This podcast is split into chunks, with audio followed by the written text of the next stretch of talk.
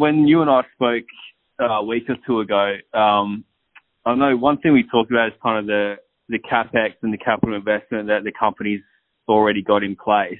Um, mm.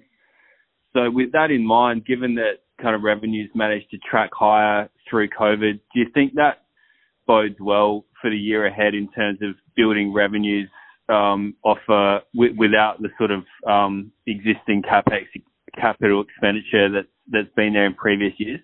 Yeah, absolutely. So we, um, yeah, so we, we expect to be able to, to you know, inc- the other day, increase our revenue, you know, at least fifty percent um, over our current revenue based on our on the existing systems that we've got in place.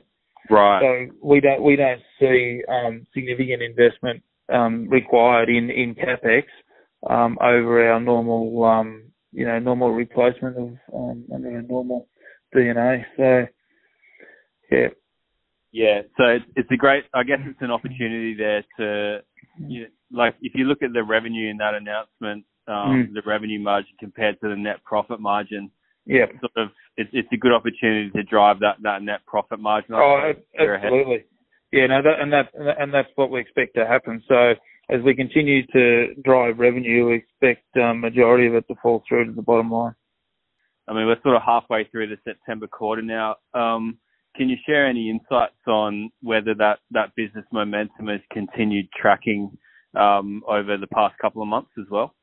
Yeah, so we made mention. Uh, in the investor presentation, it's certainly for our first six weeks of operations. Um, that, that momentum, uh, growth momentum has um, continued um, and we're seeing, um, continuing to see strong growth um, on our, um, on the same comparative period last year. And is it, is that growth sort of through different kind of product channels, or is there, is there one channel that's kind of really, really driving that, would you say, coming into F Y twenty-one, or is it kind of across the board? Um, it's pretty well across the board, although um, certainly the the majority of that growth at the moment is coming out of the um, companion animal and the dairy industry.